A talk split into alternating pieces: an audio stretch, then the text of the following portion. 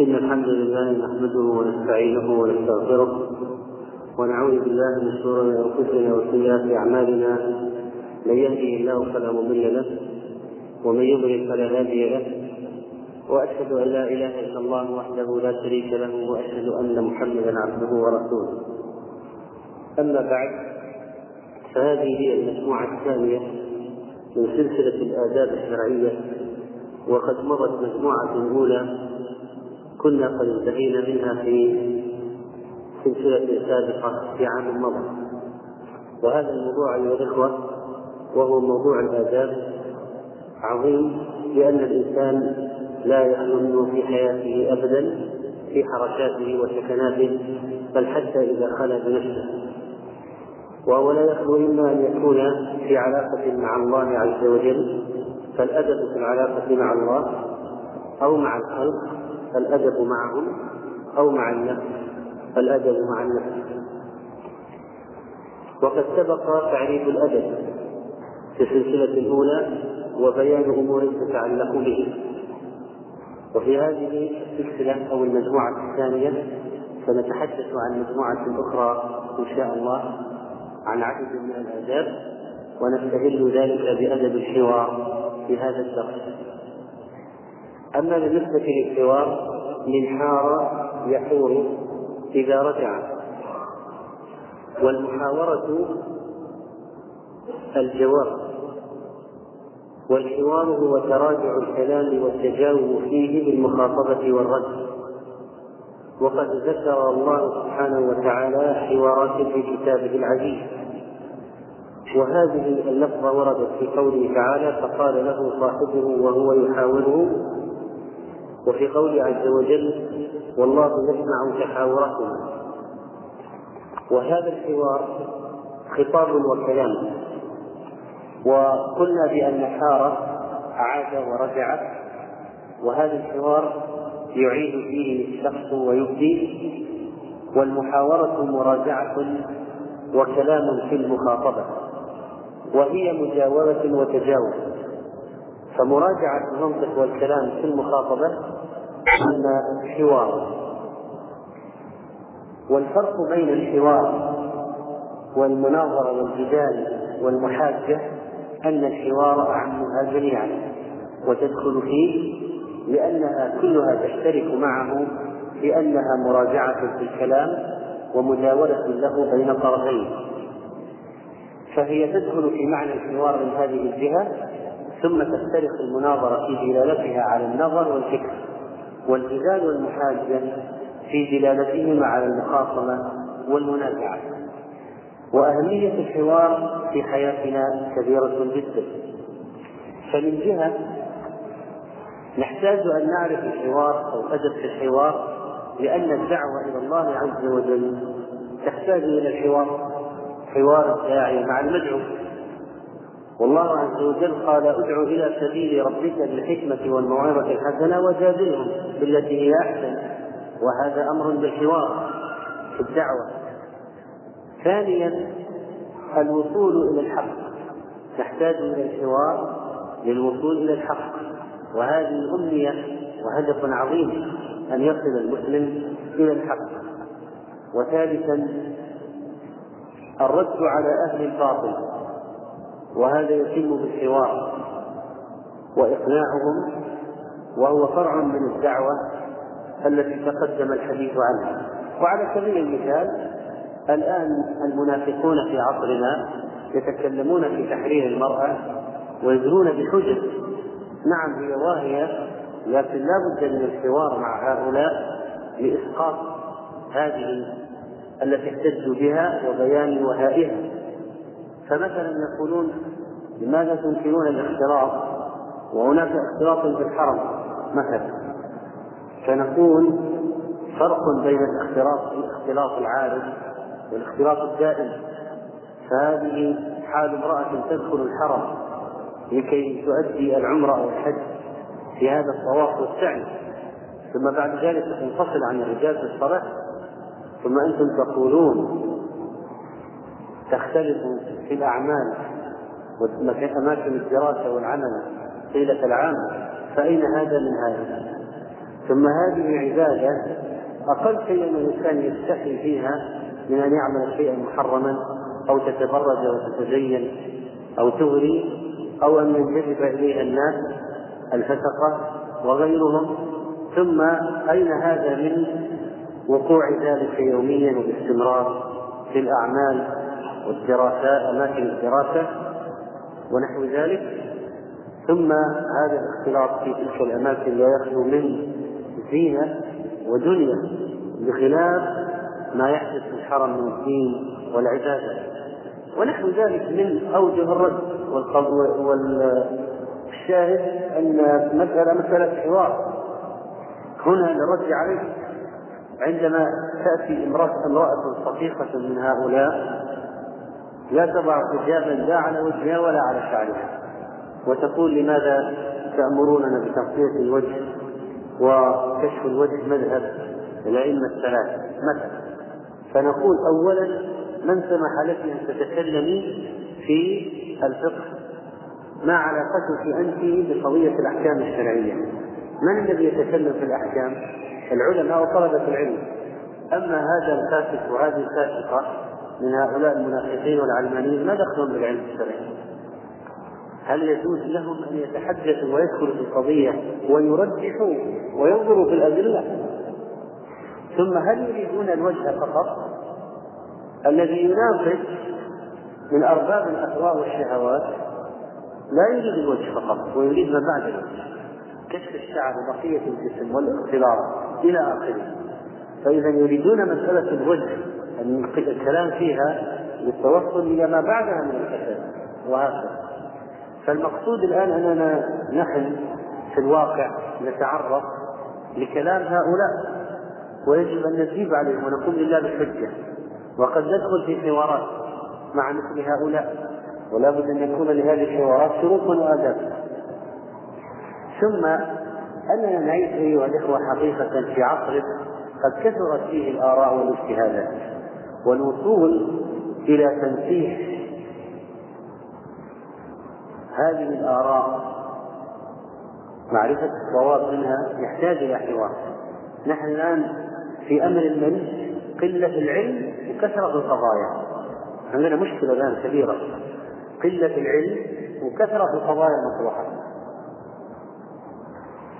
وهذا لا شك يحتاج إلى إجادة الحوار. ثم من فوائده أيضا. التعليم. فهناك حوارات تعليمية كما حدث بين النبي صلى الله عليه وسلم وجبريل عليه السلام في الحوار في الحديث المشهور في حديث جبريل. وهذا الذي ندعو إليه الشباب في إقامته كبديل نافع عن التمثيليات التي فيها شبهات من الكذب أو تخمص الشخصيات أو ادعاء أشياء ونحو ذلك. فنقول لهم إذا أردتم بديلا عن التمثيليات التي فيها كلام كثير فأعطونا الحوارات العلمية أو الحوارات المفيدة. أقيموا حوارا بين اثنين أو أكثر. يظهر فيه تعليم أمور نافعة. بدلا من هذه التمثيليات التي قد لا يكون فيها غناء أو يكون في بعضها حرمة وفي بعضها شبهة وكذلك فإن الحوار فيه استرجاع للصفاء عند حصول الشحناء. فإن مما يزيل الشحناء الحوار المعاتبة والمعاتبة حوار لأن كل من الطرفين سيبدي معذرته. ولماذا فعل ما فعل؟ وإزالة الشحناء والبغضاء في الحوار بالمعاتبة وهي نوع من الحوار.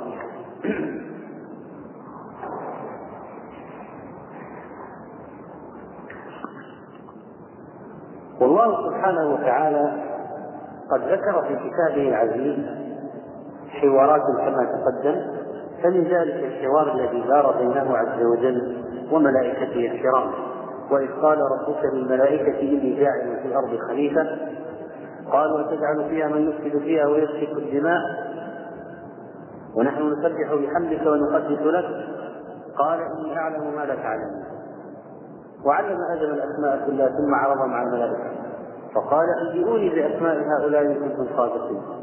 قالوا سبحانك لا علم لنا إلا ما علمتنا إنك أنت العليم الحكيم. قال يا آدم أنبئهم بأسمائهم. فلما أنبأهم بأسمائهم قال ألم أقل لكم إني أعلم غيب السماوات والأرض وأعلم ما تبدون وما كنتم تكتمون؟ فهذا حوار.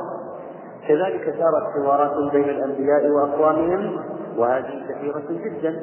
قال رب إني دعوت قومي ليلا ونهارا فلم يزدهم دعائي إلا فرارا وإني كلما دعوتهم لتغفر لهم جعلوا أصابعهم في آذانهم الآيات.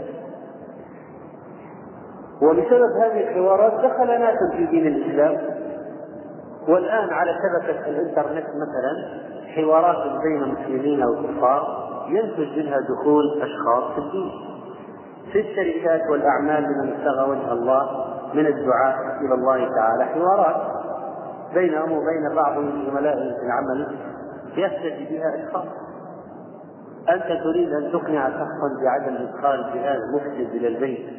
حوار لأنه سيبدي ما عنده من الأسباب ويقول لك تحتوي على أخبار تحتوي على فوائد تحتوي على منافع تحتوي على أشياء تعليمية وتحتوي على حياة الحيوان وتحتوي على كذا. ثم أنت تبين له الأضرار والمفاسد وتأتي مناقشات هذا حوار. وقد كان إبراهيم الخليل عليه السلام ممن اشتهر بالحوار وقوة الحجة وظهور البرهان والقدرة على الإفحام كما قال الله تعالى وتلك حجتنا آتيناها إبراهيم على قومه. نرفع درجات من نشاء وحاور الملك الكافر إذ قال إبراهيم ربي الذي يحيي ويميت قال أنا أحيي ويميت المصاب كان عقيم قال إبراهيم فإن الله يأتي بالشمس من مشرق فاتي بها من فقطع عليه الخط وألزمه بهذه الحجة الجاهله وكذلك لما حاج قومه ولقد أتينا إبراهيم رشده من قبل وكنا به عالمين. إذ قال لأبيه وقومه ما هذه التماثيل التي أنتم لها عاكفون قالوا وجدنا آباءنا لها عابدين. هذه الحجة.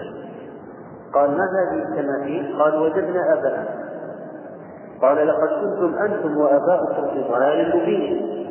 قالوا أجئتنا بالحق ام انت من اللاعبين. قال بل ربكم رب السماوات والأرض الذي فطرهن وأنا على ذلك من الشاهدين. ولما كسر الأصنام استدعي إبراهيم للتحقيق. قالوا انت أأنت فعلت هذا بآلهتنا يا إبراهيم؟ قال بل فعله كبيرهم. قال بل فعله كبيرهم. قال بل فعله كبيرهم هذا فاسألوهم إن كانوا ينطقون. فرجعوا إلى أنفسهم فقالوا إنكم أنتم الظالمون. الآيات وموسى عليه السلام كان له حوار حوارات مع فرعون. ومؤمن آل فرعون كان له حوار جميل جدا. ذكره الله سبحانه وتعالى في سورة المؤمن. ونبينا الخاتم صلى الله عليه وسلم سيرته العطرة زاخرة بالمواقف وحواراته مع المشركين وغيرهم. ولما حاور عتبة بن ربيعة وقال قل يا أبا الوليد أسمع. وانتهت بأن مضى عتبة فزعا مما سمع. وكذلك لما جاءه ضمام بن ثعلبة وافدا إليه صلى الله عليه وسلم دخل المسجد وقال أيكم محمد؟ فقال الصحابة هذا رجل أبيض المتكئ. فقال ابن عبد المطلب قال النبي صلى الله عليه وسلم قد أجبتك. قال إني سائلك فمشدد عليك في المسألة فلا تجد علي في نفسك. قال سل عما بدا لك قال يا محمد أتانا رسولك فزعموا أن لنا أنك تزعم أن الله أرسلك. قال صدق. قال فمن خلق السماء؟ قال الله. قال فمن خلق الأرض؟ قال الله. قال فمن نصب هذه الجبال؟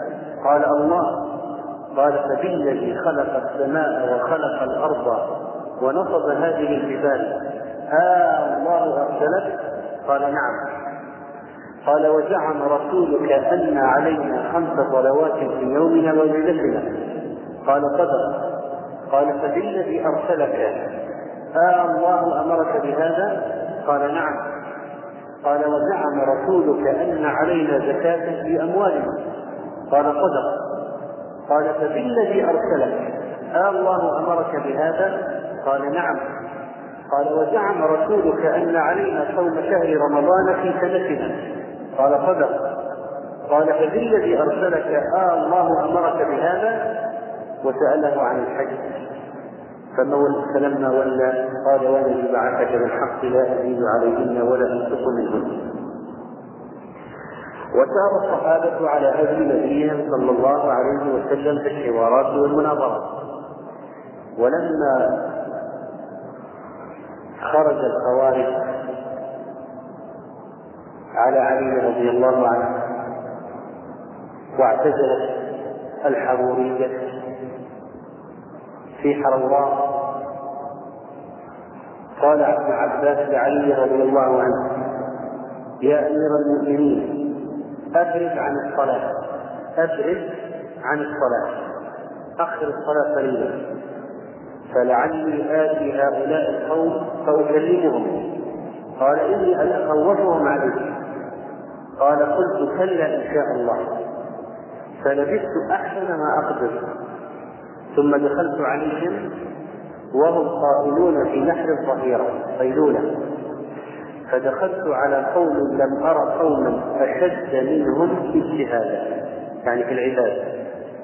أيديهم كأنها تسل الإبل ووجوه معلمة من آثار السجود. فقالوا مرحبا بك يا ابن عباس ما جاء بك؟ قال جئت أحدثكم على أصحاب رسول الله صلى الله عليه وسلم. نزل الوحي وهم أعلم تأويله. قال بعضهم لا تحدثوه. هذا من قريش الذين قال الله فيهم بل هم قوم خصمون. وقال بعضهم لنحدثنه قال قلت أخبروني ما تنقمون على ابن عم رسول الله صلى الله عليه وسلم وختمه وأول من آمن به وأصحاب رسول الله صلى الله عليه وسلم معه. قالوا ننقم عليه ثلاثة. قال وما هن؟ قالوا أولهن أنه حكم الرجال في دين الله. وروي الحسنين وجعل عمرو بن العاص رضي بتحكيم عمرو. من طرف معاوية وأبي موسى وجعل أبا موسى من طرفه. حكم الرجال في دين الله. وقد قال الله تعالى إن الحكم إلا لله. قلت وماذا؟ لو أن الاستفراغ الشبه كلها قبل الجواب. لأن ذهن ذهن السامع ينشغل بشبهه حتى لو سمع جواب الشبهة الأولى. قال وماذا؟ قالوا قاتل ولم يكفي ولم يغنم يعني قاتل معاوية وقاتل في الجمل ولا أخذ سبيل ولا غنائم كيف؟ جهاد قتال من غير سبيل ولا غنائم لئن كانوا كفارا لقد حلت له أموالهم وإن كانوا مؤمنين فقد حرمت عليه دماؤهم لماذا قاتلهم أصلا قلت وماذا؟ قالوا محى نفسه من أمير المؤمنين. فإن لم يكن أمير المؤمنين فهو أمير الكافرين. قلت أرأيتم إن قرأت عليكم كتاب الله المحكم؟ وحدثتكم عن سنة نبيكم ما لا تنكرون. أترجعون؟ قالوا نعم. قال أما قولكم إنه حكم الرجال في دين الله فإن الله يقول يا أيها الذين آمنوا لا تقتلوا الصيد وأنتم حرم ومن قتله منكم متعمدا فجزاء مثل ما قتل من النعم يحكم به ذوى عدل منكم. الله ما ذكر إذا قلت أرنب؟ تدفع كذا إذا صدت غزال تدفع كذا إذا صدت حمامة تدفع كذا. قال يحكم به ذوى عدل منكم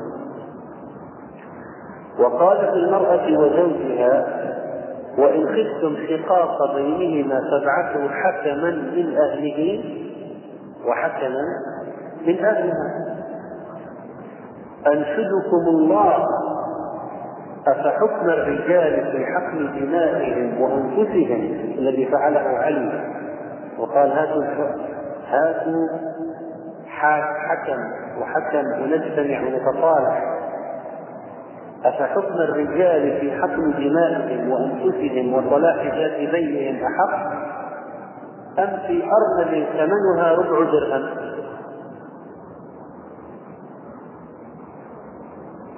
قالوا في حكم دمائهم وصلاح بينهم رجع. اعترف قال أخرجت من هذه؟ قالوا اللهم نعم وضح ما نحن قال وأما قولكم. قاتل ولم يسقي ولم يغنم. أتسبون أمكم؟ لأن حصل أنه كان في الطرف الآخر في القتال في الجمل عائشة. أتسبون أمكم؟ ثم تستحلون منها ما تستحلون من غيرها؟ تأخذون عائشة السبي تقطعونها ملك يمين الغنائم؟ بالسبي فقد كفرتم. لو فعلتم هذا. وإن زعمتم أنها ليست أمكم فقد كفرتم وخرجتم من الإسلام. إن الله يقول النبي أولى بالمؤمنين من أنفسهم وأزواجه أمهاتهم. فإذا قلتم ليست أمنا كذبتم الله. وإذا كنتم أمنا تسبون أمكم. وتطؤونها تأخذونها في السر. تطؤونها وأنتم مترددون بين الضلالتين فاختاروا أيهما شئتم.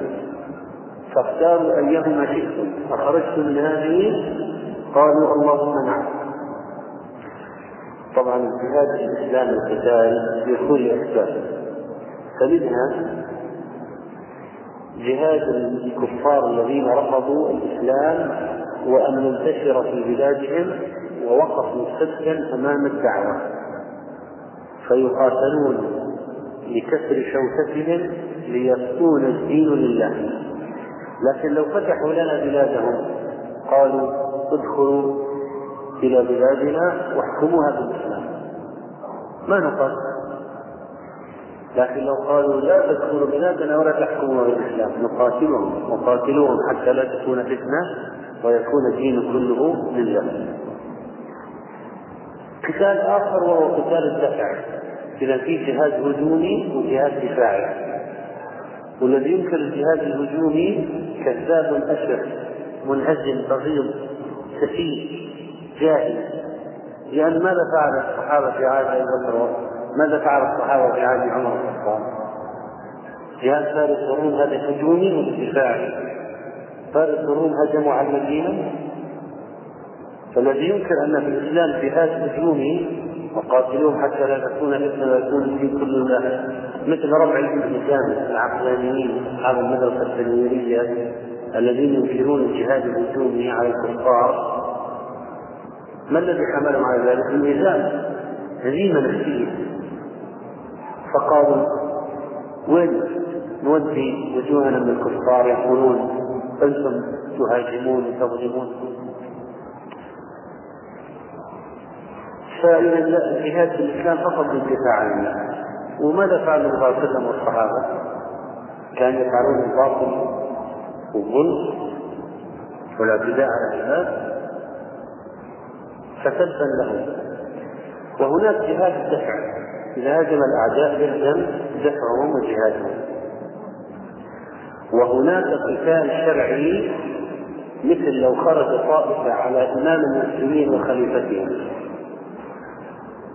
فعند ذلك إذا أبوا الرجوع وتسلحوا يقاتلون لإرغامهم على الدخول في بيعة الخليفة. إذا بويع خليفتان فاقتلوا الآخر منهما هذه هذا قتال شرعي. يعني بين المسلمين لكن قتال شرعي. وعلي رضي الله عنه قاتل من هذا الباب. ولا يلزم أن يكون قتال علي لمن خرج عن بيعة بيعته وهو الخليفة. ما يلزم يكون مثل جهاد المشركين الذي فيه سبي وغنائم. لكن الخوارج ما فهموا هذا.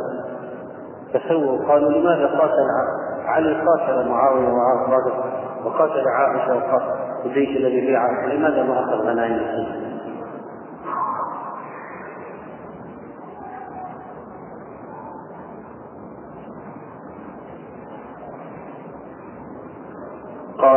واما قولكم محى نفسه من أمير المؤمنين فإن رسول الله صلى الله عليه وسلم دعا قريشا يوم الحديبية على أن يكتب بينهم وبينه كتابا فقالوا فقال اكتب.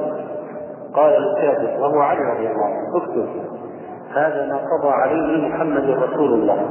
فقالوا والله لو كنا نعلم أنك رسول الله ما غضبناك عن بيت وقاتلناك.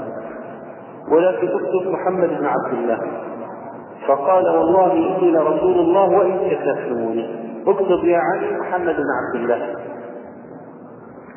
ورسول الله صلى الله عليه وسلم كان أفضل من علي. فلما جاء علي يكتب الصلح بينه وبين معاوية وقال كتب علي أبي طالب أمير المؤمنين ورفض أمير رفضت كلمة أمير المؤمنين وتركها علي لأجل الصلح. وهذا الرسول صلى الله عليه وسلم ترك كتابة رسول الله للمصلحة الشرعية ولعقد الصلح الذي أمره الله به. أيهما أعظم ورسول الله كان أفضل من علي أخرجت من هذه؟ قالوا اللهم نعم فرجع منهم عشرون ألفا من الحوار هذا. من حركة الحوار هذا رجع من الخوارج عشرون ألفا. انضموا إلى علي رضي الله عنه. وبقي منهم أربعة آلاف. وهؤلاء الذين دخلوا بعد ذلك معركة النهروان وقتلهم علي رضي الله تعالى عنه. قبل الدخول في الحوار في أي حوار لا بد من علم بالمسألة التي يكون الحوار عنها وتكون محور الحوار. وإذا لم يكن الإنسان ذا علم بما يحاول من أجله فلا يجوز أن يدخل في حوار قال الله تعالى ومن الناس من يجادل في الله بغير علم ولا هدى ولا كتاب فبعض الناس يدخلون في حوارات بدون علم فيفسدون أكثر مما يصلحون. لأنه إما أن ينزلق الإفتاء بغير علم والكلام في دين الله بغير علم وهذه مصيبة أو أن يكون الطرف الآخر منتصرا عليه. وهذه مصيبة وكارثة أخرى أن صاحب الباطل يخرج منتصرا لأن صاحبنا لا عدة له دخل في الحوار دون إعداد دون علم. فإذا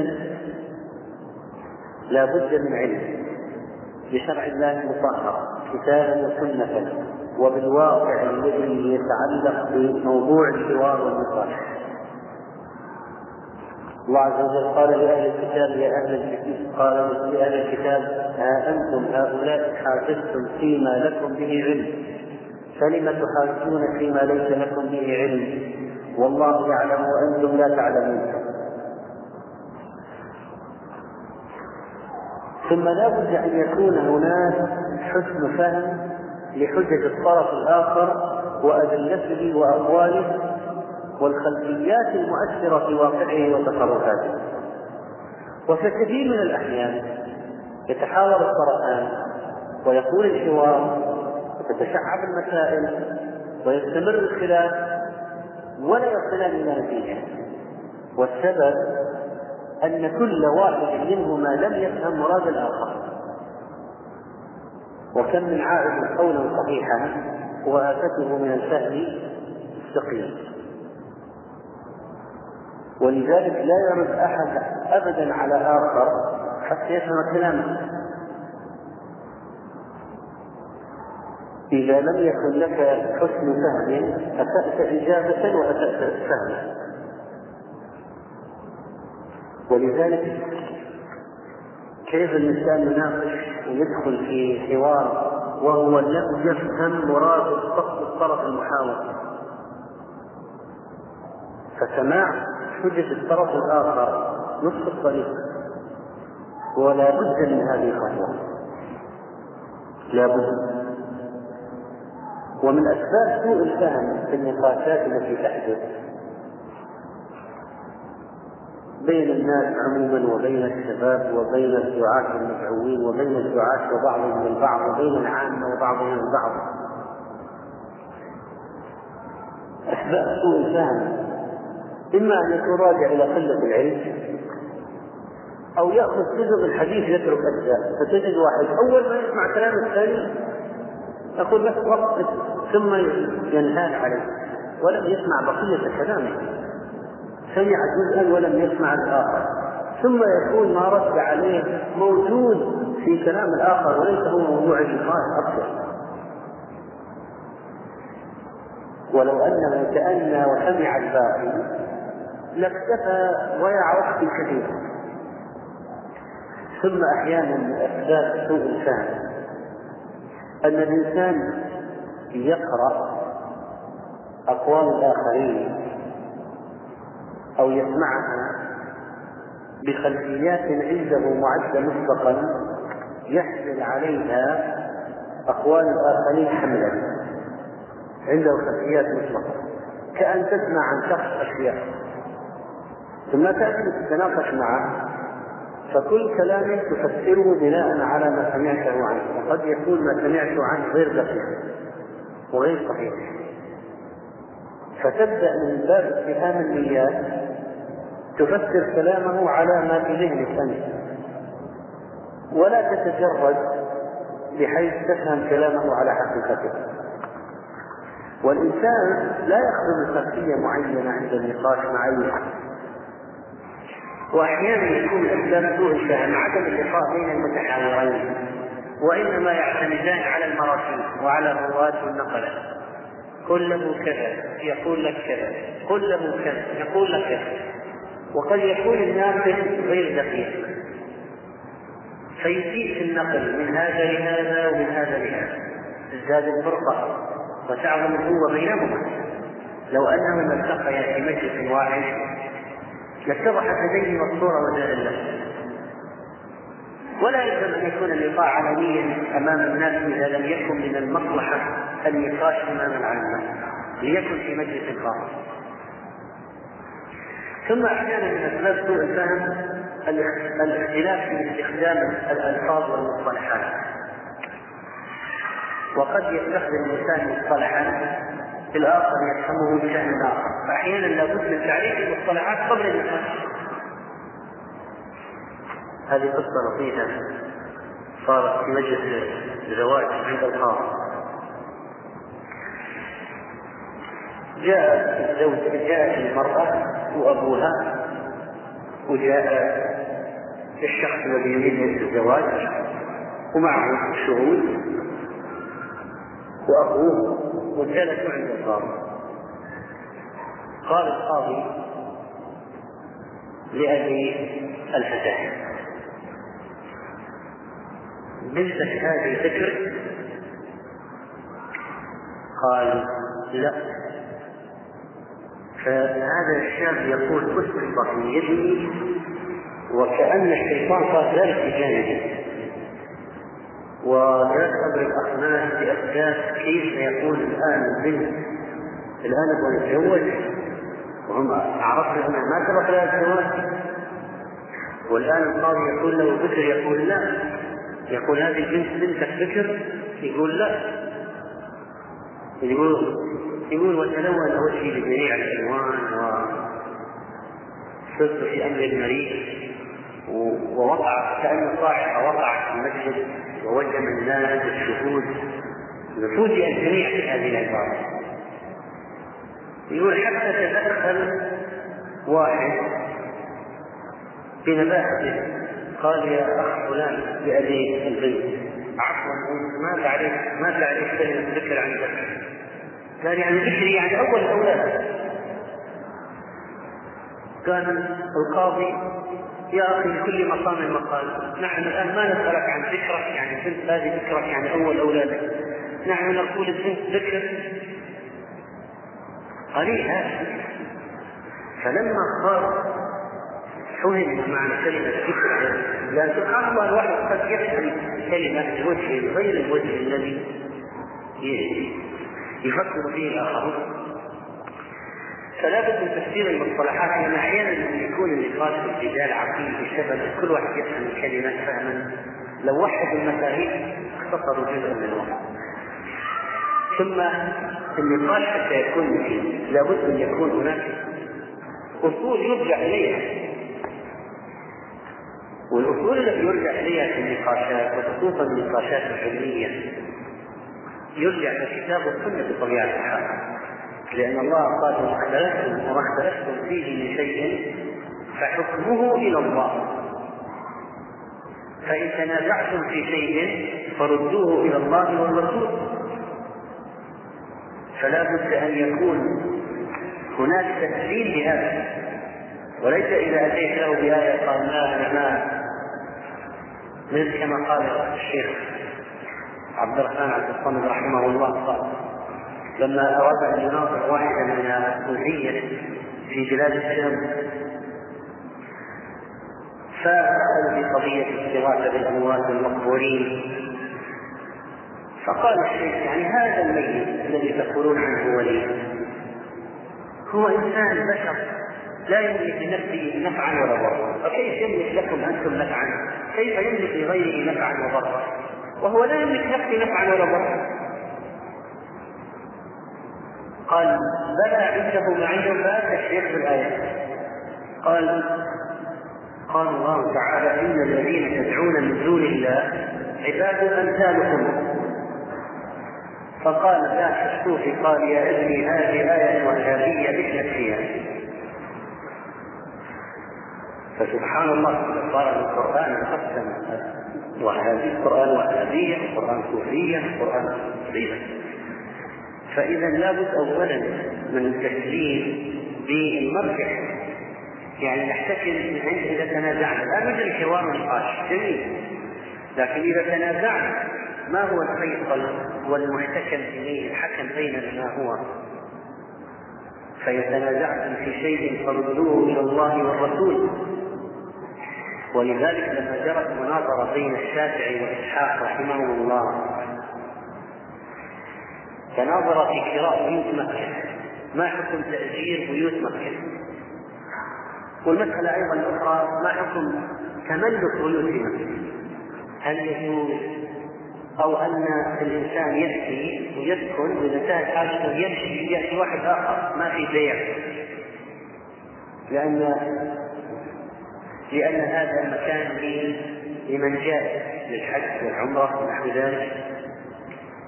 فمنهم من منع منهم من أجاز ومنهم من أجاز البيع ومنع الإجارة يعني البيع ينتقل إلى غير انتهى أما الإجارة هذا يمتلك البيت يمتلك البيوت. فلا يجد القادم مكان يسكن إلى آخره فالمهم الشافعي رحمه الله كان يرى جواز التملك والإجارة ما دام أنه ملك يفعل فيه ما يشاء. يرى جواز التملك إسحاق كان لا يرى ذلك. في مسألة شراء بيوت مكة. فقال الشافعي في النقاش والحوار عظمة الله يقول لإسحاق قال الله تعالى للفقراء المهاجرين الذين أخرجوا من ديارهم. الذين أخرجوا من ديارهم. فمن فنست الديار إلى مالكها أو إلى غير مالكها. بالإضافة هذه ديارهم هذا تدل على أن هذه ملك لهم. وقال النبي صلى الله عليه وسلم من أغلق بابه فهو آمن ومن دخل دار أبي سفيان فهو آمن. فنسب الديار إلى أربابها أم إلى غير أربابها؟ واشترى عمر بن الخطاب دارا للسجن من مالك أو من غير مالك لما احتاج الدار السجن في مكة. عمر اشترى دار من صاحبه.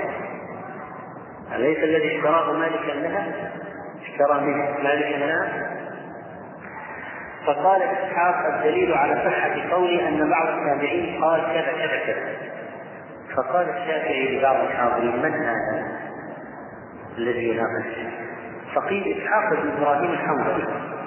فقال الشافعي أنت الذي يزعم أهل خراسان أنك تقيمهم قال إسحاق هكذا يزعمون. قال الشافعي ما أحوجني أن يكون غيرك فكنت آمر بعرف أذنك. يعني لو غيرك لو غيرك امامي كان عرفت أذنك. أقول قال رسول الله صلى الله عليه وسلم وأنت تقول قال عطاء وطاووس والحسن وإبراهيم وهل لاحد مع رسول الله صلى الله عليه وسلم حجة؟ فإذا لابد أن يكون هناك مرجع عند الاختصام وأصل اصول يرجع إليها ضوابط لكي يكون يكون الحوار مجديا ثم لا بد من تحديد الهدف. وتحديد الهدف مسألة مهمة. والشافعي رحمه الله كان إذا نظره الإنسان في مسألة فدخل في ضيقها قال نفرغ من هذه المسألة ثم نصير إلى ما تريد. نفرغ من هذه المسألة ثم نصير إلى ما تريد. يعني دعنا نأخذها واحدة واحدة.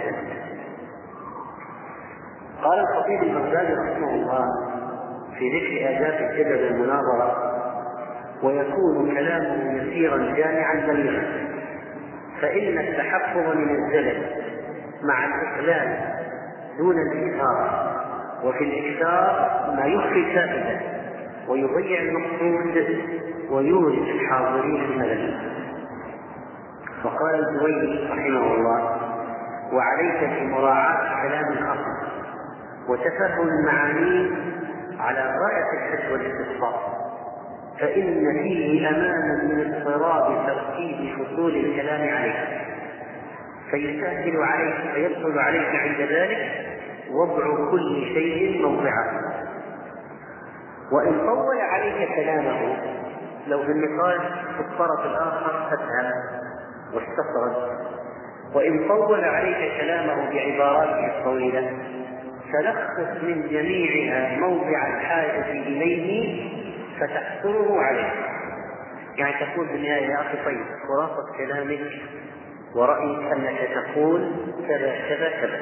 تلخيص الكلام الطويل الذي قاله فإن وافق على هذا التلخيص فاشرع في نقد ما قاله وتفنيد إذا كان ضد الحق بحسب ما تعلمه أنت. فإذا لابد من حصر موضوع النقاش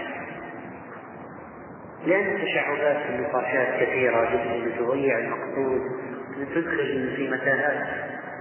وهذا كثيرا ما نلاحظ ما يلاحظ في الحوارات العقلية. ثم لا بد أن يتصف المحاور كل الأطراف بالإخلاص وأن يكون القصد وجه الله تعالى. ويخلص النية في بدانه بأن يبتغي وجه الله وليس المغالبة للقصد الشافعي رحمه الله قال ما ناظرت احدا قط على الغلبه ما دخلت في نقاش مع أحد قط ونيتي ان اغلبه فقط. وإنما دخلت دخلت النقاش لوصول الحق مني أو مني عندي أو عندك ما هذه المقصود هو طلب الحق فإذا توافرت الرغبة في وصول الحق لدى الطرفين وصل إليه بإذن الله. لكن المشكلة أن يكون الغرض من الحوار أن أن أن, أن ينصر الإنسان رأيه بغض النظر عن كونه خطأ أو صحيحا ولذلك لابد أن يدخل الإنسان ساحة الحوار وهو يبحث عن الحق حتى لو كان عند خصمه قال الله تعالى في حوار فهم وإنا أو إياكم لعلى هدى أو في ضلال مبين. وإنا أو إياكم أحد الطرفين ما نقول نحن على الحق وأنتم على الباطل. من أول الطريق لن يستفيد لن يجري ذلك النقاش. واحد من الطرفين على الحق وإنا وإنا أو إياكم لعن هدى أو في ضلال مبين. وينبغي أن يكون المحاور ليس عنده فرق بين أن يظهر الحق على يده أو على يد الآخر. المهم من وصول الحق. ومن إخلاص الشافعي رحمه الله قال ما نظرت أحدا قط فأحببت أن يخطئ وقال ما كلمت أحدا قط إلا أحببت أن يوفق ويسدد ويعان. ولم وما كلمت أحدا قط ولم إلا ولم أبالي بين الله الحق على لساني أو لساني. على لساني أو لساني. وهذا تجرد صعب لكن من أراده وفقه الله تعالى إليه. بل ربما وصلت القضية أن بعض المتحاورين المتحاورين من السلف لما تحاورا رجع كل منهما إلى القول الآخر. مع الشافعي وإسحاق مرة أخرى لكن الآن طرف آخر إسحاق ناظر الشافعي والإمام أحمد موجود في المجلس في جلود الميتة إذا دبغت ما حكم استعمال جلود الميتة إذا دبغت قال الشافعي دباغها طهور إذا دبغت طهرت يعني تستعمل قال إسحاق ما الدليل؟ فقال الشافعي حديث الزهري عن عبيد الله بن عبد الله بن عباس عن ميمونة أن النبي صلى الله عليه وسلم مر بشاة ميتة فقال هل انتفعتم بجلدها؟ فقال إسحاق حديث ابن عكيش كتب إلينا رسول الله صلى الله عليه وسلم قبل موته بشهر لا تنتفع من الميتة بإهاب الجلد ولا عقل حديث هذا الحديث أشبه أن يكون ناسخا لحديث ميمونة. حديث ميمونة يقول هل انتفعتم وهذا يقول لا تنتفعوا وهذا الثاني متأخر. قبل موت بشهر اللي فيه المنع. فقال الشافعي هذا كتاب وهذا سماع. يقول حديثي الذي استجدت به بالسماع السند بالسماع حديثك يا إسحاق بالكتابة كتب إلينا رسول الله. يريد أن يقول يعني أن حديثي أقوى السماع أقوى من الكتابة فقال إسحاق إن النبي صلى الله عليه وسلم كتب إلى كسرى وقيصر رسائل وكانت وكانت حجة عليهم عند الله. وكانت حجة عليهم عند الله. فسكت الشاهد. يتحقق قتله بالحديث المتأخر هو حديث حجة ولو كان كتاب ولو كان كتاب. بدليل أنه لا النبي عليه الصلاة والسلام قامت ليشجع كسرى وقيصر. فلما سمع ذلك أحمد بن حنبل ذهب إلى حديث ابن عكيم وأفتى به ورجع إسحاق إلى حديث الشافعي فأفتى بحديث ميمونة. يعني انتهى النقاش بأن تبنى هذا رأي الآخر. وكان قضية السكوت من الاعتبار. تدخل ولا الإنسان ممكن يرد أي كلام.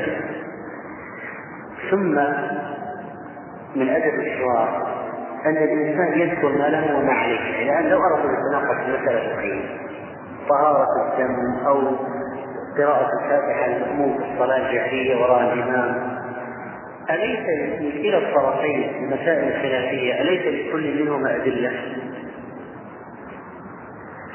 بلى.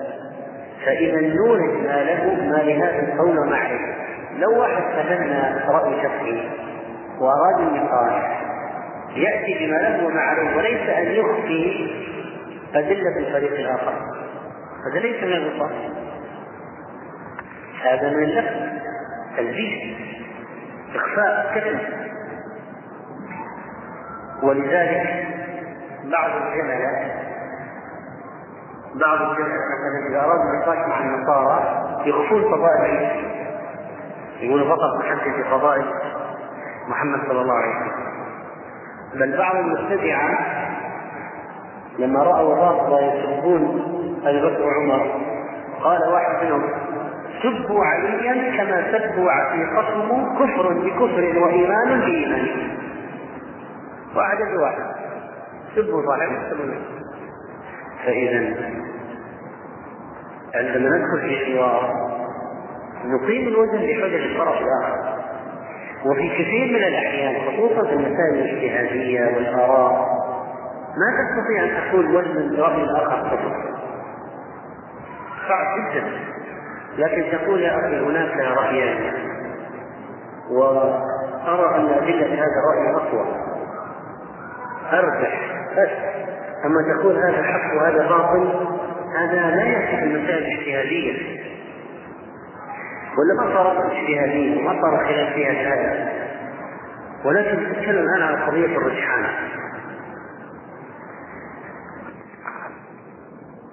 طيب هنا لو نعم. طيب. آه سنكمل إن شاء الله بقيه الموضوع في الحلقة القادمة ونقف هنا والله أعلم. صلى الله وسلم. على أيها الأحبة الكرام نرجو مواصلة الاستماع على الملف التالي. وجزاكم الله خيرا.